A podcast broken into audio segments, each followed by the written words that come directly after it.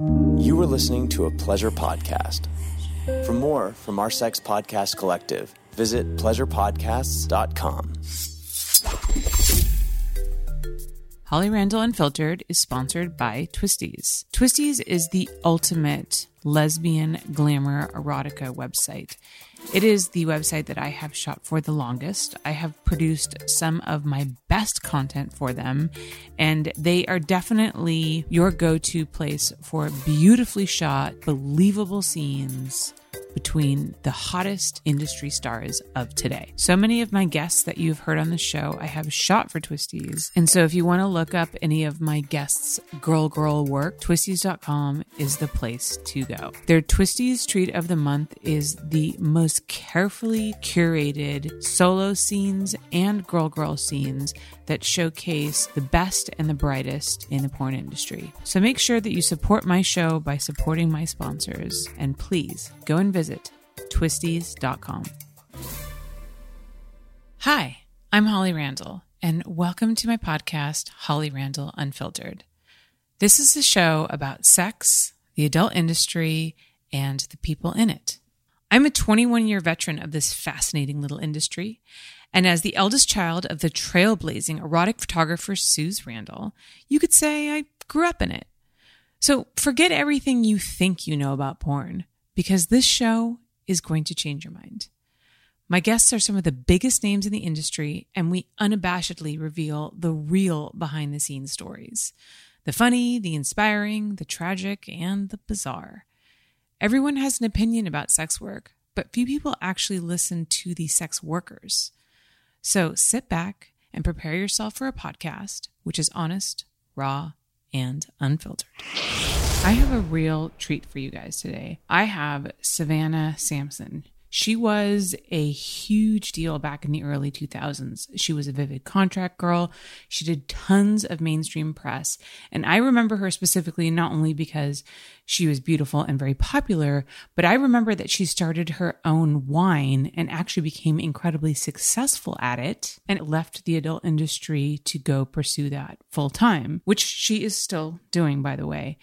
The idea to me that somebody in the adult industry could go into a mainstream venture like that and actually do incredibly well at it kind of blew my mind. We talk a lot on the show about how difficult it is for sex workers to shed the stigma of the adult industry and move on with their lives and basically do anything else that's not porn. But Savannah did it and she's still doing it actually. So why has she come back? Well, it's not for the money. It's because she actually loves her job. And as an independent, intelligent, mature woman, she kind of wanted to reharness her sexuality and reconnect with her fans. This is a great interview that I really wish had gone on longer, but we had a ton of technical difficulties that actually delayed us even starting until like over an hour past the time that we were supposed to. So we didn't get into as much as I would have liked to, but Savannah's a renaissance woman. She's not only beautiful, she's incredibly intelligent, she's a classically trained ballerina, she's obviously a winemaker, and she just had a lot of really interesting things to say about her transition into her new career and how the industry's changed and just her ideas around sexuality and being an independent woman who's not afraid to explore both sides of her personality her Natalie side, which is her real name, and her Savannah side. Imagine a world where you didn't have to hide that you work or worked in porn and you could actually be free to be yourself out in the mainstream world. Well, Savannah did exactly that. I think she's a really great example for what the future of a sex worker's career could be that she could do sex work and she could also do other things with her life and be able to do both well and not have to hide who one really is. So let's welcome Savannah Sampson to Holly Randall Unfiltered.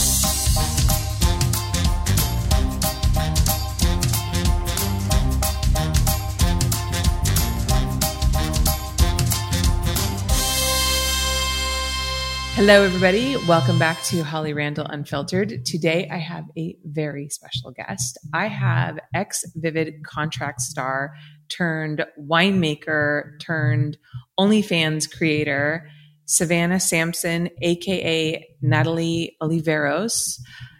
So, Savannah slash Natalie, what what should I call you?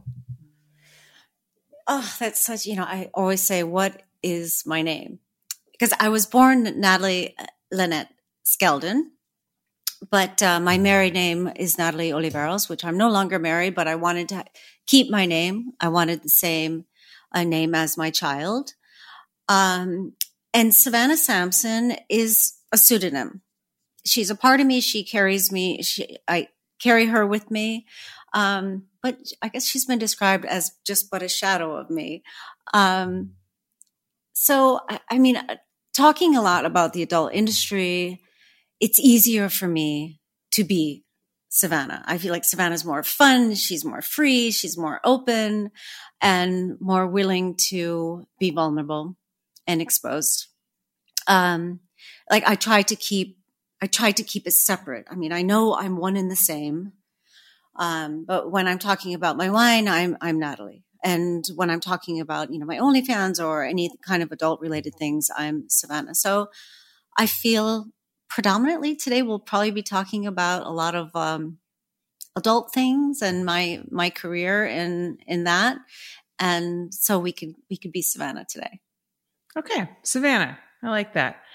Uh, yeah, I mean, you know, we talk a lot on this podcast about the duality of being a sex worker and like your personal life and your, you know, career and how a lot of people feel like they have to keep it separate just because there's such a stigma around the adult industry. So the fact that you even come out and and kind of tell people what your real name is and and acknowledge that you ha- publicly acknowledge that you have both sides, I think is is really brave and unusual.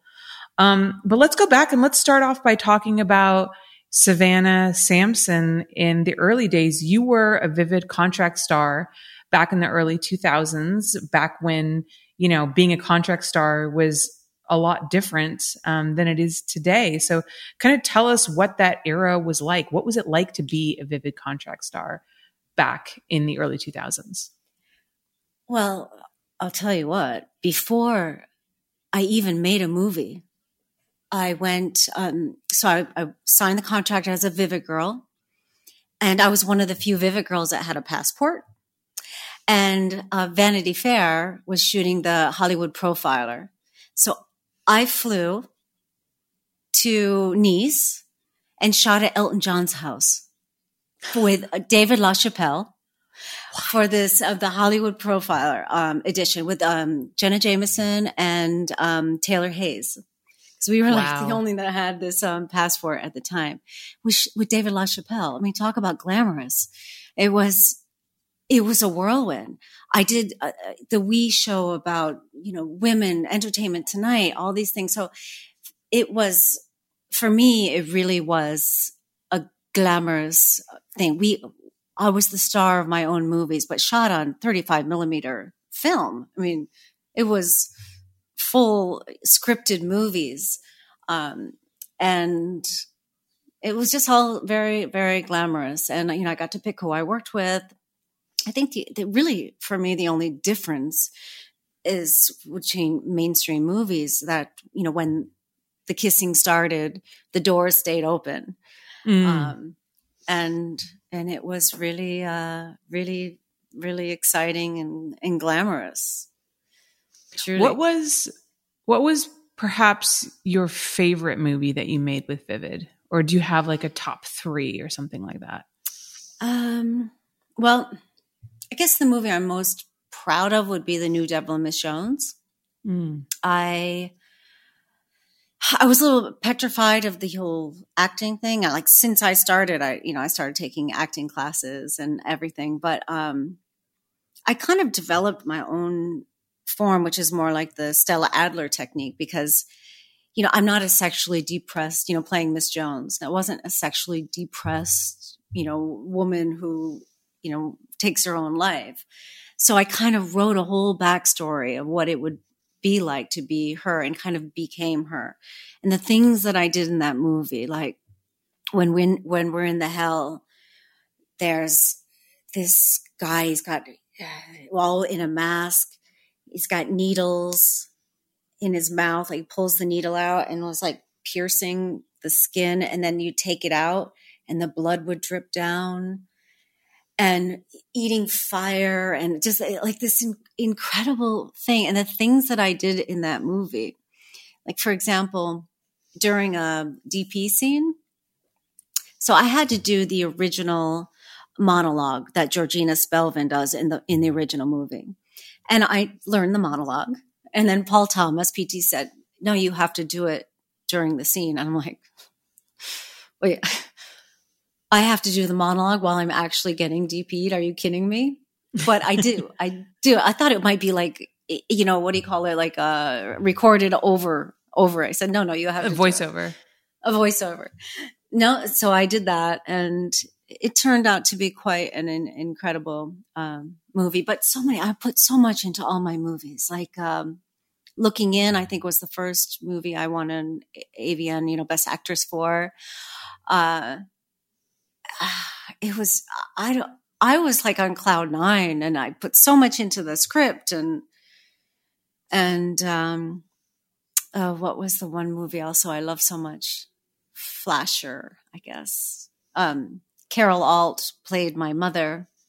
And it was just so fun to really dive into acting. I really loved that part of it. I know people probably fast forward through all that stuff. I'm not that naive, but um, but I'll tell you now that you know we'll talk about that. I started my OnlyFans, but you know so many people, my fans, you know my generation that still follow me, which is amazing, uh, really enjoyed that part and missed that part. So along the line, I would like to incorporate some kind of little storylines in my uh, in what I do with my OnlyFans. But it's yeah, it's funny what you say about the acting part because you know I've shot a lot of features and a lot of the scenes that I shoot have a lot of dialogue or they might have some kind of um, just cinematic intro. And that's what we spend all of our time on and our efforts mm-hmm. on. And that's like what we really you know um, put the blood sweat and the tears into. And then like once it gets to the sex it's almost like everyone's like okay, okay this is the easy part.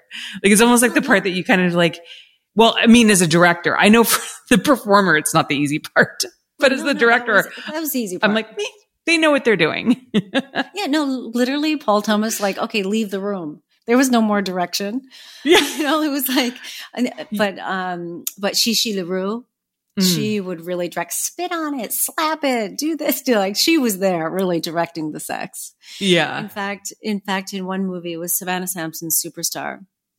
And so I, I had made a rule that I, you know, I always watching porn and when there was a gangbang scene, I always it felt to me like the girl was not enjoying it, that she was being degraded. And so I said I wouldn't do more than two guys, you know? Uh, it was kind of my rule. And then uh, she, she's like, please, Savannah, you need to do six guys in this. And I was like, okay, for you, you know? Um, but I, get on the set, I'm on my knees, got all these guys around, and I'm having a panic attack, you know? So I excuse, ex- excuse myself into the bathroom and I think after the third time, I said, okay, you said you were going to do this scene. So either you can go out there and make it horrible and make it degrading, or you can step up to the plate and make it great. And so I went in, went back out there and I took control of the scene and it, it ends up being one of my, my favorite scenes. I also did one in um, 59 seconds, which was an underrated movie, but it's so good. The, uh, you know, the multiple guys, you know, gangbang scene, but it was because of the way I approached it that, and especially what I had seen and for myself in the past, like, I really don't think that girl's enjoying it. And I felt bad for her a little bit and I didn't want to be that girl. So 59 seconds is another good, good movie. Yeah. You know, the, the gangbang thing is, is interesting and it can be complicated because yes, you're right. There's a lot of girls who do it because it's a lot of money and, you know, gangbangs are popular because they're, it, they're really intense and they're kind of unusual. And so a lot of girls will do it just because it's a lot of money and they think that that's what they need to do to like step up their career to get like an AVN award or whatever it may be. But I've shot a few gangbangs in my career. I think I've only shot four. And each one that I shot was ones where the female performer was shooting it for her own content. And so she hired me. So she was naturally in control of it. So I shot one for Riley Reid. I shot one for Joanna Angel. Mm. I shot one for Lisa Ann. Maybe I only shot three. Is there a fourth one I'm missing? Anyways, um, and those were fantastic. They were so much fun because the woman was in charge. The woman chose all the performers. The woman very much directed and controlled the scene. And so rather than it being a situation where the girl, you know, is being degraded in a way that she doesn't like, because sometimes, you know, girls like being degraded, they enjoy it, but you know, where there's a mm-hmm. reluctance in the performer the girls were very much all about it. And um, it actually was like some of the funnest shoots I've ever done. But it's all in the attitude and how you approach it and the fact that, you know, you right. are doing it of your own free will and that you're setting your boundaries and they're being respected and, you know, everybody's a happy camper. Then they can be a blast to work on. Mm.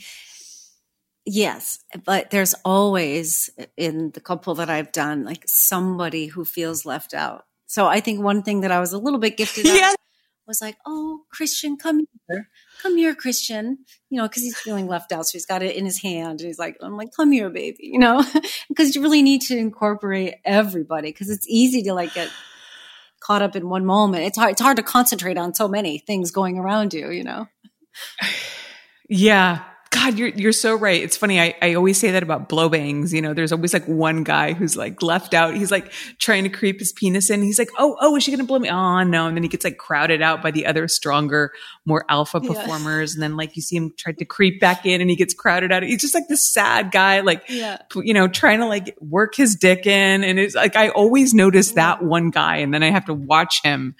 And um so I'm glad that you that you you pick out the runt of the litter, so to speak, and you pay attention to him because that does Absolutely. always happen. You have to because it's such a mental like so difficult for a man mentally. And if the second that, he may feel left out, imagine oh, there goes good wood, you know? And it's like, no, no, wait, baby. So then you have to spend a little bit more attention to those that are feeling a bit left out so they don't get in their head. Yeah. Yeah, definitely. A lot of male performers that I've had on when I ask them about their first uh, performance, because, you know, I'm sure you get these DMs all the time, guys that want to enter the porn industry because they think it's like such an easy way to have sex with a hot chick and get paid for it. Um, but mm-hmm. m- most of the time, the first scene you'll get cast in is a blow bang. And that's kind of to test your mettle, you know, because it's, it's not an easy place for a guy to be able to perform. There's a lot of other dudes around you. You know, you're not getting one on one attention. But, you know, if you fail, which, you know, unfortunately so many newbies do because it's a job that very few guys can actually um, be successful at, you don't really notice. You know, they can kind of fade into the background and it doesn't ruin the scene. Whereas if it's a one on one and you can't get wood, then the whole scene mm-hmm. is destroyed. So, um, yeah. So for those of you guys who, you know, want to get in the porn industry and so think that the first scene you're going to do. Oh, a blow bang? It's just, it's a gang bang, but it's just blowjobs. That's all. So much of the lingo, I, I'm like, I have no idea what they're talking about. yeah. There's, there's, there's, there's, a, there, we have our own little language in the adult industry. That's for sure. yeah. Um, Let's talk about your transition into mainstream. So you were one of the first, and I actually remember this vividly when this happened. You were one of the first porn stars to start your own successful side business, making wine. And I remember when that happened, I remember people talking about that and saying, yeah, Savannah Sampson started this wine business and it's actually doing really well. And she's won these awards. And I remember thinking, wow, you know, it is because so often you hear about girls trying to get out of the adult industry, do something else, and, you know, their career just comes back to haunt them or they just, you know, mm-hmm. can't make it in another sector. And, and you did. And I remember thinking to myself, wow, like somebody, you can actually transition into something else and you can be really successful at it. And and how amazing that this woman is doing it. So tell us a little bit about that journey and the challenges that you faced there. Well, I, I can tell you the moment I thought about I was I was dancing like feature dancing in um I don't know some club somewhere. And going down the stairs, I see all these posters of porn stars, and I said, "Who's that? And who's that?" And then I met um, a couple. I won't mention names. Um, I saw a fallen star. Like this girl was drinking so much. She's like, "I'm going to make a comeback." It broke my heart, and I said, "I don't want to ever be a fallen star." What can I do that my family can bank on in the future?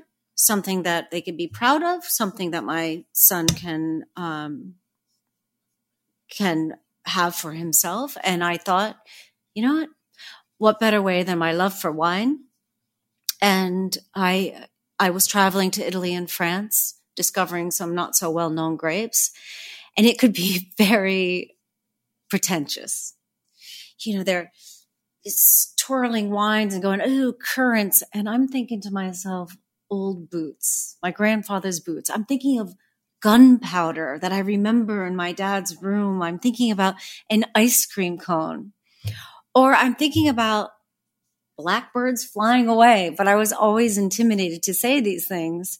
And I said, one day I'm going to have my own winery, a place where people can come, a little pick me up um, from all the pretension that is is could be out there and it's one of those things like well be careful what you wish for you know someone asked me where do you see yourself in five years and i said i'm going to have a winery in italy and um, i'm going to make you know brunello di montalcino and sure enough i have a winery in italy and i make brunello di montalcino um, it was a journey that just came full circle i fell in love with Montalcino the first time I ever visited. It was around this time. So around Memorial Day week. And it's beautiful, first of all. The rolling hills, the views, but there's an aroma in the air that you, you can't even imagine. It's like uh, the, the roads are lined with a weed called Ginestra, this yellow flower that just, it just smells so, so perfume in the air and the ingredients like you can't make a bad dish. And then, of course, the wine. And I had such a strong feeling of, I guess you call it deja vu, like of belonging.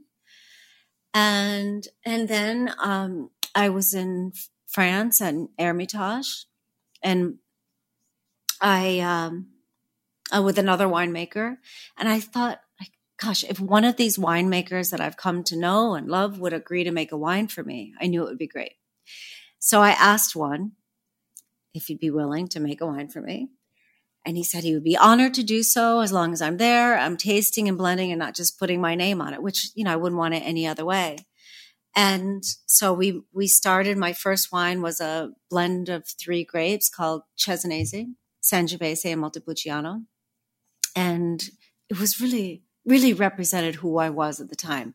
The Cesanese, there's a spiciness to it. I said like the naughty side.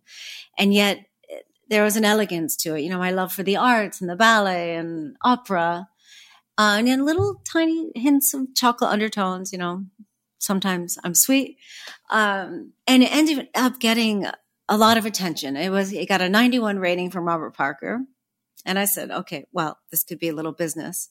Started this journey, went on to um, the south of Italy, um, the Campania region, and made a Falanghina called Sogno Due. The first one was Sogno Uno, Sogno Due. Went on to Piemonte and did Sogno Tre, so Third Dream. And that was um, 100% Barbera. And Barbera was one of the few feminine grapes, which I love that idea. And then I said, okay, it's time to find a Sogno Vero, a true dream, because I didn't own anything. I would buy a portion of the vineyard for that vintage only and the label I do a different kind of pin uh, pin up kind of uh, label.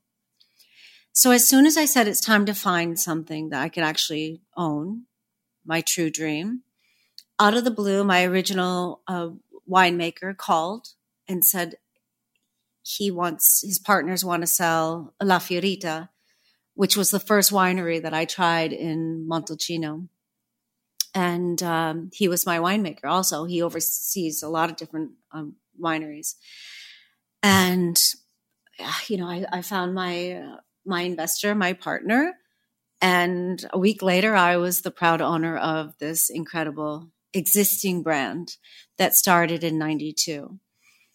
And suddenly, you know, my Sogno Vero line, I, I did make one last label. I felt like I needed to put an end to the story, but I needed to concentrate on this brand because it was an existing brand.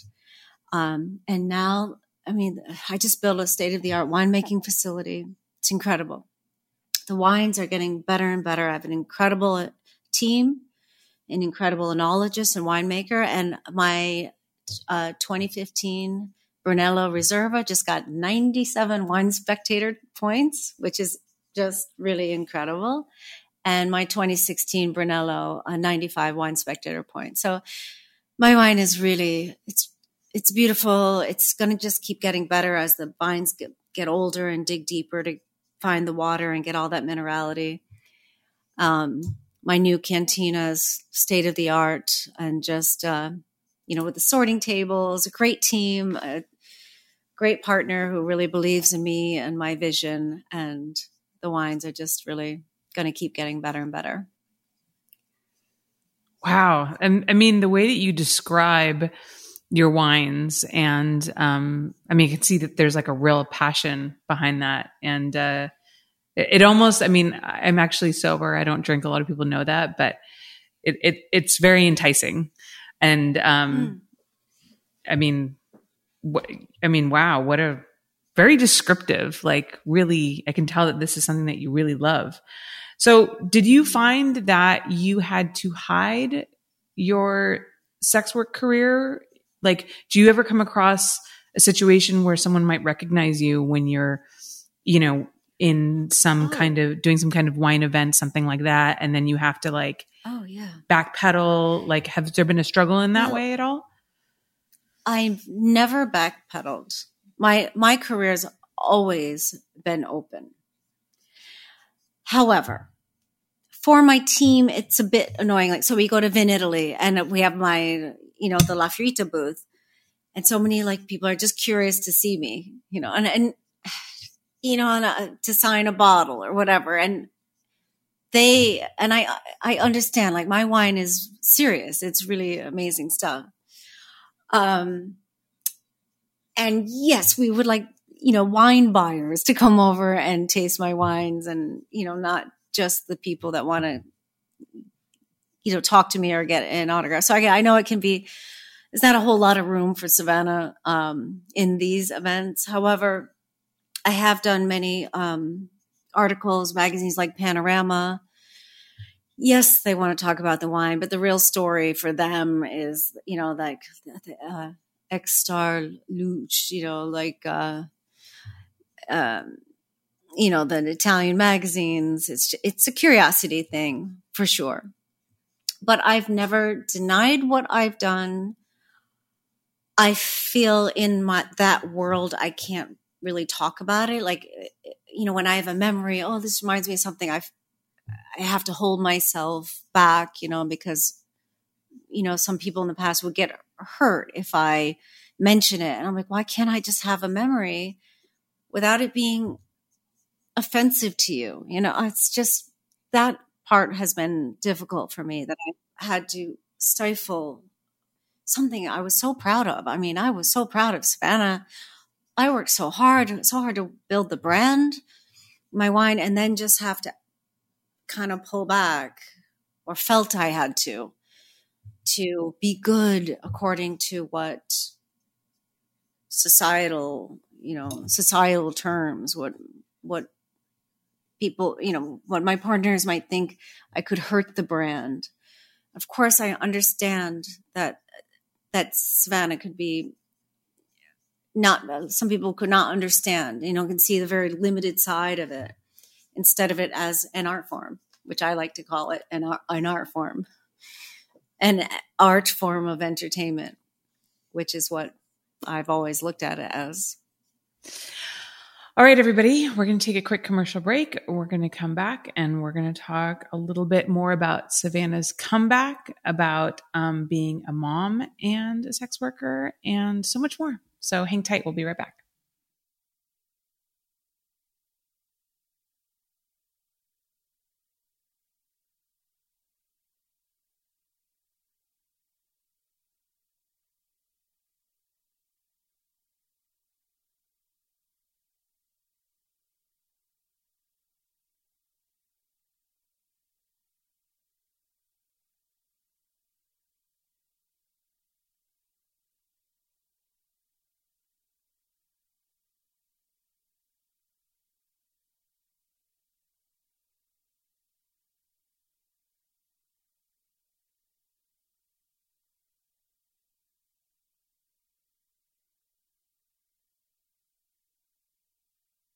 Welcome back, everyone. Okay, so Savanna, you have recently come back into the industry. You started your own OnlyFans, of course, and you've even done a scene for Brazzers. So tell us a little bit about why you came back into the industry when you had a wine business that is still doing really well. So it wasn't really just about the money, right? Oh, no. No, no, no. In fact, when I did start the OnlyFans, I got so many messages from close people saying, "Is everything okay? Is is your wine business okay?" And it's like, wait, no, this is OnlyFans was just something I needed to do for me. This past year, you know, with COVID and not being able to travel, um, I recently had a quite devastating breakup and went through my womanly change that you know no one can really prepare you for. Still ongoing thing. Um, my friends would say, "Oh, I'm having hot flash." I'm like, maybe you're just hot, but no, it's like something that no one ever really does warn you for. And I was, you know, very much alone and feeling down, and I wanted to start 2021 feeling like a woman. Uh, I wanted to feel the love and appreciation of my fans who I abandoned for so long. You know, I really did. I, you know, I my contract ended with Vivid, and I I didn't continue because I thought I would concentrate on raising a teenage child and my wine business, uh, and really felt a part of me was being suppressed, and so I joined OnlyFans, and it's incredible. It's been incredible. Like I I didn't know I still had people, you know, fans, and um, it was a wonderful reception. I don't think I've ever felt so alive as a woman, and um, I did the Brazzers thing because okay, I get all these messages from the fans. Oh, you need to shoot with this person or that person. And I said, well, wait, I'm not really back, back. I'm just doing OnlyFans. And then I got a message from Kieran Lee and uh, Sir Kieran Lee, and saying all my fans, all my fans are writing to me, you need to shoot with Savanna Samson, and uh, we had the conversation. And like I said before, I don't do anything half-ass. Like if I'm going to do it, I do it. And next thing I know, I'm on my way to go um, shoot this scene. And we, we shot a couple things for my own for our OnlyFans, and then shot for Brazzers. And quite a different experience than my Vivid days. I bet. What I loved, yeah. what I loved about Vivid is, you know, the whole like, uh, you know, high featured films. Um, whereas this, I guess you're on set. Everyone's talking through the whole thing. Um, remember we talked about how with Vivid, like it, the director would kind of leave the room when the sex started because, you know, I would, we would just be natural and do our thing.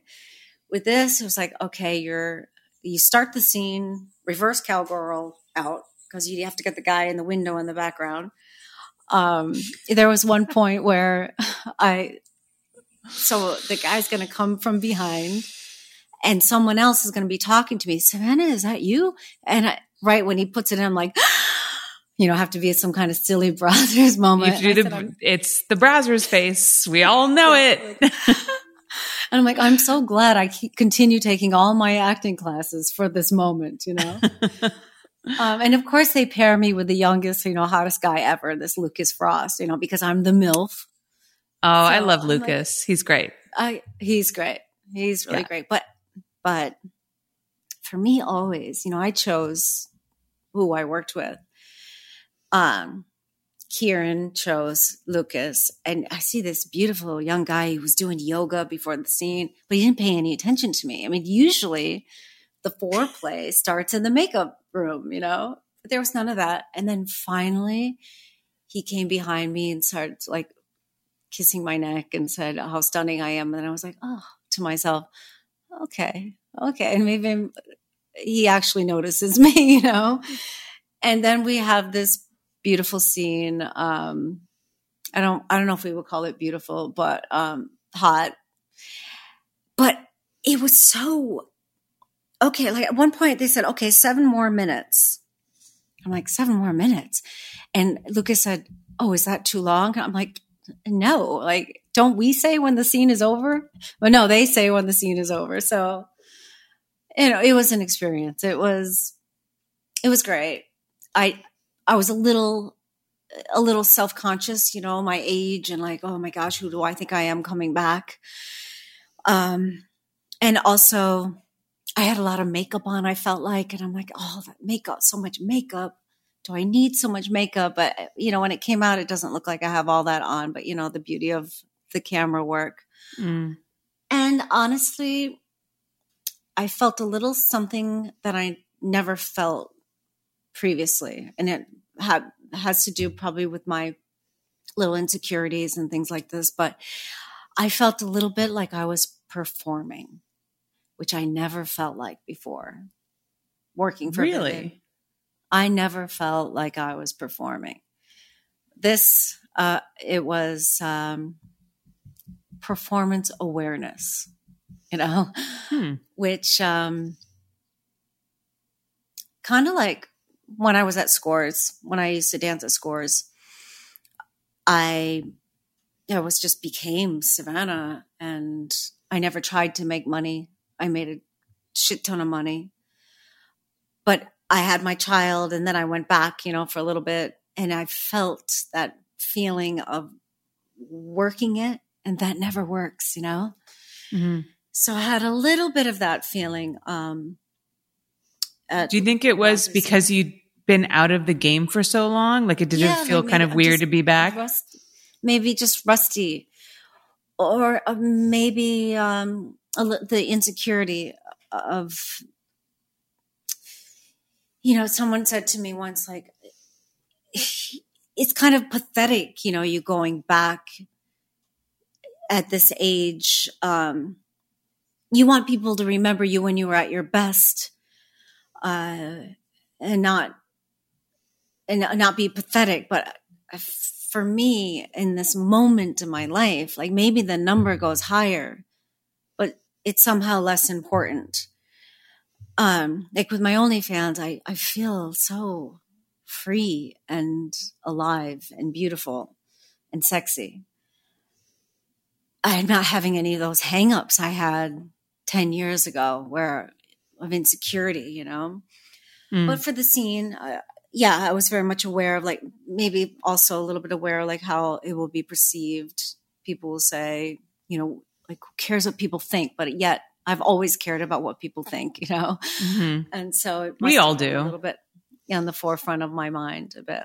Yeah, God, I can relate to everything that you're saying. You know, I mean, I'm also I'm 42 and um, I started in OnlyFans and started modeling nude for it um, just like a couple years ago, you know? So I like, I was in this industry for, you know, 22 years and I decided to start modeling nude at 40. And I was yeah. like, why did, you know what I mean? Why didn't I do it when I was younger? And, you know, there's a whole long explanation as to how this came about, which a lot of my listeners know about, and I won't get into it now. But I have found that platforms like OnlyFans, where you have that direct connection with your fans, people who really care about you, and they're more interested about you, like as a Savanna and Natalie together, not just Savanna. You know, and and there's a real connection that you have with your fans that we never had before. These personal content platforms came along before when you were the vivid contract girl, you were this unattainable goddess on a box mm-hmm. cover. You know, people couldn't really get to know you. And so you, you never really had that direct interaction with your fans, except for maybe when you feature dance or did conventions.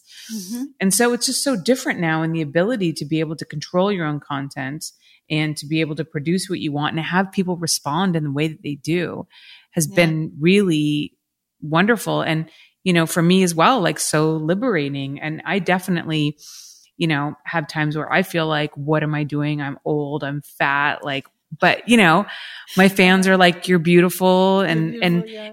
and the way that it's helped me in my personal self-esteem, I think that it's helped me with aging in a way that like nothing else has. And it's been a really surprising, it's been a surprising result of it.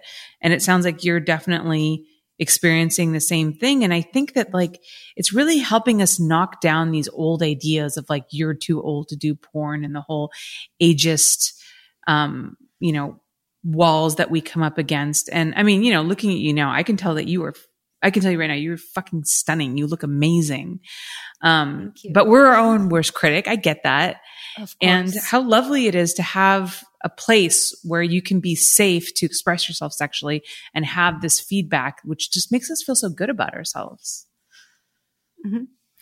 And also, on top of that, what I love so much about it is providing this, you know, platform for my fans to express themselves. Mm. All there, so many like they like cock, they like pussy. Eh, they can't express that in their everyday life, but it's free. It's safe with me, with my with no judgment, and I love giving that gift of be who you are when I am not going to judge you. Mm-hmm. And it's beautiful. It's beautiful. Yeah. I had this um so I this um, La Perla lingerie that I wore in uh, my first scene back with Kieran Lee. I got a message from a, a, man in Japan who wants to buy it, and I was like, "Oh, I really love that piece," but I was like, "I wore it before. All right, you know, maybe I'll just sell it." So I, you know, charge a pretty penny for it, uh, and when I went to send it, I forgot to get like a signature for it, and I said, "Oh, I'm never gonna hear from from him again." never going to maybe he's going to get a charge back or something. So I wrote and said, look, your my lingerie piece will arrive on Friday. Please let me know when you get it.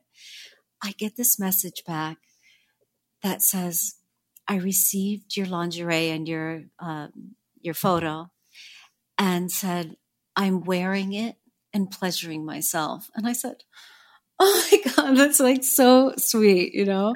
putting on my beautiful lingerie and pleasuring yourself. I was like, that's just great, you know? It's great when you, when you can freely be like who you want to be. You know, we, we mm-hmm. spend so much time kink shaming in the society. It's, yeah, you're right. And OnlyFans is a great platform for people to be able to talk about their personal fetishes. I have one guy who's really into cuckolding and he loves to send me these long, sometimes too long, Ken, um, messages about why he loves cuckolding. And for him, it's actually more about um, celebrating his woman, like seeing another man enjoy his woman, as opposed to the humiliating mm-hmm. aspect that most cuckolding scenes are filmed with. For him, it's like it's it's like being a chef and you make this amazing meal and you want other people to eat your meal because you're so proud of it. Like he kind of likens it to that, and I was like, wow, I never thought about cuckolding in that way, but what like a wonderful way to look at it, and that actually totally makes sense to me now that they've explained it in that way. Yeah. And I'll use that a step further for me is like like how I feel when people the room's full and they're all the wine starts flowing and I watch people start laughing and having fun and that feeling of pride, you know. So I can understand I can understand that aspect of it. Yeah. Yeah. So fun. Um so let's talk about being a mother because you've mentioned a couple of times that you you have a son and i know that this is you know something that a lot of women in the sex work industry struggle with uh, how do i be a responsible parent and and raise a child Um, will they be teased for what I do for a living? So, what has your experience been like? Well, from the beginning, poor kid. you know, I, I, would get these elaborate costumes for my feature dancing from uh, Jackie, the costume lady. And at one point, this box arrived and it was a child's lawnmower kind of plaything. And my son was so excited, couldn't wait to open. And the babysitter was like, just wait, just wait. I'm like, what did it? they say? Can he open the box? I'm like, what did I order for for him? And so, so just wait till I get home. So I see this box, you know, with all the the toy in it. Um, and finally I get home, we open it, and poof, all these pink feathers go popping out of it. I had a costume made, this incredible costume of like it was like a Teese pink boa, the hat with the rhinestones and all this, and it was like, Kino, I'm so sorry. Like this is not it, she just packed it in this toy in this toy box. Oh, in know? this toy box. So, oh my so god! Poor thing. So of oh, course no. I had to go out and buy him the best, you know, lawnmower a child could have. um, but so many things. And when I started doing this, the OnlyFans, I got a lot of oh, poor somebody a little upset. So poor kid, and I and the truth is, I had lengthy conversation saying, look, this is what I'm thinking about doing. You know, are you okay? Is it, mom, you got to, you know, do it, do what you got to do. And we've always, I've always tried to have an open dialogue about, you know, sex, about, you know, the internet and everything you see. And just because you may see it doesn't mean it's a way to behave and to please not to use it as a learning tool. Like mm. fa- porn is fantasy, but it gives me pause is that young people see it and think like this is how you're supposed to do it, you know, and I'm supposed to behave instead of like learning on your own with the safety of a, a partner you're comfortable with and and everything. So we do. I try to keep an open dialogue always um, with him. And these days, boy, do I need to have an open dialogue because this generation of not conforming to what society says is boy, girl, female, this all this, you know, binary kids. And it's hard for us, our generation, to understand the they, them, and this like that's plural. It doesn't make sense. But mm-hmm. I'm trying to understand like how they don't conform to what society says it should be. And I I have to admire it and learn from it. I have a lot, a lot to learn. Well, one beautiful thing that, that, um, so I have all these AVN awards and I've always turned them around or I'll put like one of those, uh, gold stars or silver star over the word sex. Yeah. Know, and have them in my cabinet like this. And Lucino says, Mom, why are your trophies all turned around? I said, Well, so you and your friends don't see best anal gangbang, you know, or best, you know, all girls sex scene. Like, oh, everybody knows anyway. So he starts turning them around. And as he's doing so, they're saying, Oh, best all girls sex scene with Jenna Jameson. Good for you, mom um, oh, best erotic actress in the world reward, award, mom. And then, and then he says, best group sex scene. That means you're a team player. And he turned every one of my awards after all these years. I've had them, you know, put the other way. And I just think it's his way of telling me that he accepts me. I mean, all, all while growing up I would try to give him sound bites, like, you know, have the conversation as I look, you know, some kids might say, Oh, I saw your mom last night, or, you know, tease him about his mom. I've always said, you know, you can't ju- judge a child for what their parents do for a living and tried to give sound by, oh, that's my crazy mother or, or something, um, to be prepared because I, my whole uh, career was completely out there. I mean, Vivid used me for all the talk shows you can imagine. Mm. I guess I could articulate a bit. Um, and, you know, it was never a secret.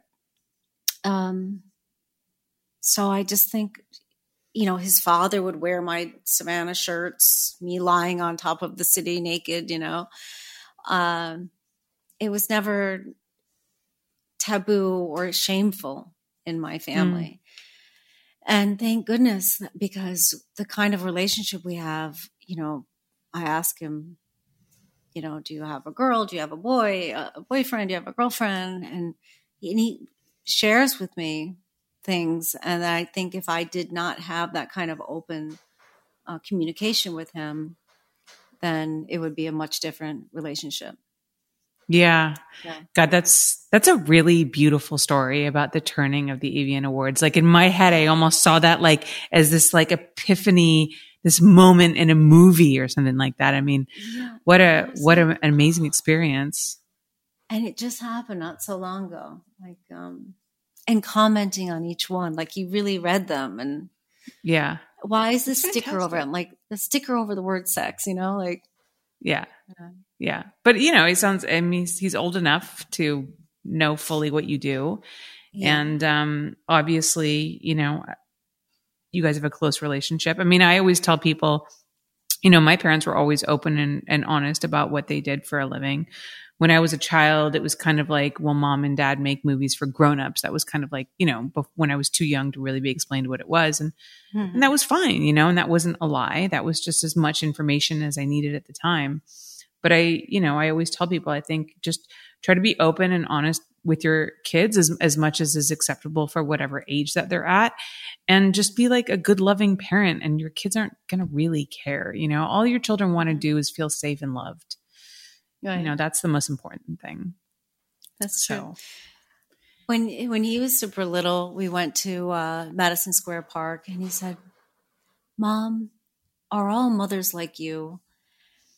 And I said, well, no, you know, and I went into a little bit about the kind of work that I do. And he said, Oh, I just meant, do they like to sleep in in the morning? I was like, Oh, yes, then all mothers are like me. yeah, it's funny. You know, we think like it's this this existential kind of crisis question that he's got, and he's just like, yeah. no, I just, you know, I yeah. wasn't even thinking about that. Like we read too much into it.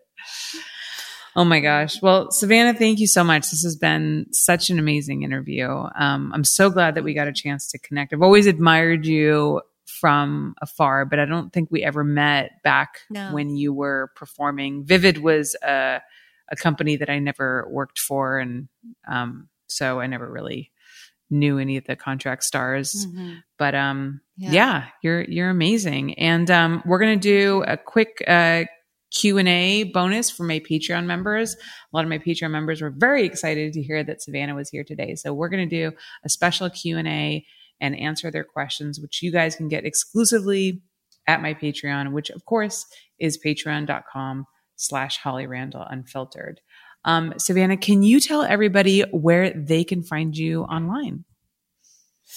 Oh yes. So um, my I'm on Instagram as what am I? Savanna Samson official. Uh, no H in Savanna. S A V A N N A S A M S O N. Um, also on Twitter is the real Savanna. And my OnlyFans is OnlyFans slash Savanna Samson, S A V A N N A S A M S O N. And my um my Natalie is Natalie underscore La Fiorita. I try to keep everything a little bit separate. So to really know me, it's kind of fun to follow all those elements. Right. You're a complex yeah. woman, just like yeah. your wines. yes. yeah. And you guys can follow me at Holly Randall on Instagram and on Twitter. And yes, guys, I caved. I started a TikTok. I know I'm terribly embarrassed, but you should follow me there as well. TikTok.com slash Holly Randall Unfiltered. I don't know what I'm doing, but um, come along for the ride because that's fun. Hey, why not? Again, Savanna, thank you so much for your time. Thank you. Thank you so much for listening. If you love my show and want to support it, I ask that you take the time to rate and review my podcast. Now, if you're not sure how to do that, you can go to ratethispodcast.com slash HRU and you'll automatically be directed to the various podcast apps your device supports and then be led to the place where you can rate my show. Five stars, of course, and leave your glowing review. Okay, it doesn't have to be glowing, but you know, say something nice. You can also financially support this show through my Patreon by visiting patreon.com slash Holly Randall Unfiltered, where you get so many perks for your support. Things such as early releases and live recordings of my interviews, merchandise such as stickers, mugs, and hoodies, autographed copies of my photography books, free access to my private Snapchat and not safe for work website, hollyrandall.com, and my bonus podcast, My LA Porn Life. Also, join my Facebook group at facebook.com slash groups slash Holly Randall Unfiltered, and you can watch the video versions of these interviews at youtube.com slash Holly Randall Unfiltered. Oh, and of course, sign up for my newsletter at hollyrandallunfiltered.com and get all the info on upcoming guests and special projects. Again, thank you so much from the bottom of my heart for supporting my podcast in whatever way that you can.